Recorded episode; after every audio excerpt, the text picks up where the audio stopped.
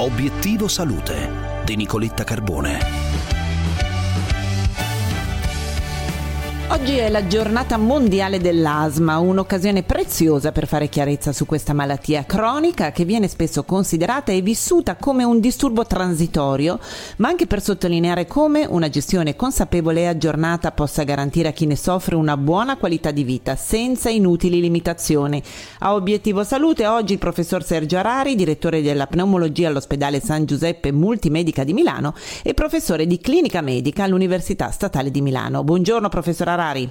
Buongiorno a voi.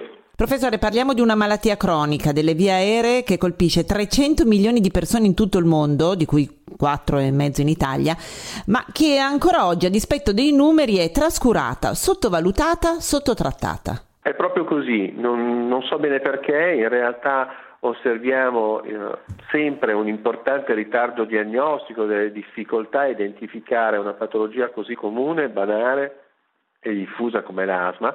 Ricordiamo che il sintomo più frequente è la tosse, che può accompagnarsi o meno con mancanza di fiato, il cosiddetto respiro sibilante, il fischio, delle volte delle storie di bronchiti recidivanti e l'altro aspetto purtroppo che è abbastanza frustrante è che anche quando viene poi riconosciuta e trattata molto spesso i pazienti eh, fanno la terapia solamente per periodi e poi la sospendono con poi tutte le ricadute del caso. Eh, accettare che questa è una malattia cronica che necessiti trattamenti prolungati nel tempo, peraltro trattamenti scevri quasi da effetti collaterali o del tutto scevri da effetti collaterali, molto spesso bastano trattamenti inalatori attraverso queste bombolette spray, quindi con effetto solamente locale sui bronchi, eh, sembra sia una difficoltà maggiore. La pandemia, eh, professor Arari, potrebbe aver aumentato, anche se di poco, però la percezione della malattia nei soggetti asmatici, quanto suggerisce uno studio effettuato nel Regno Unito e pubblicato su Thorax.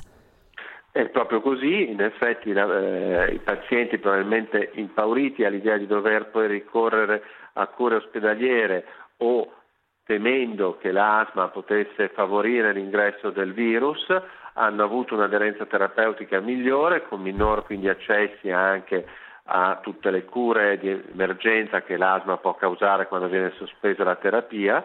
E l'altro dato interessante è che forse alcuni farmaci dell'asma possono anche addirittura proteggere dalla malattia Covid-19. Grazie professor Arari per essere stato con noi, le auguro una buona giornata. Grazie a voi.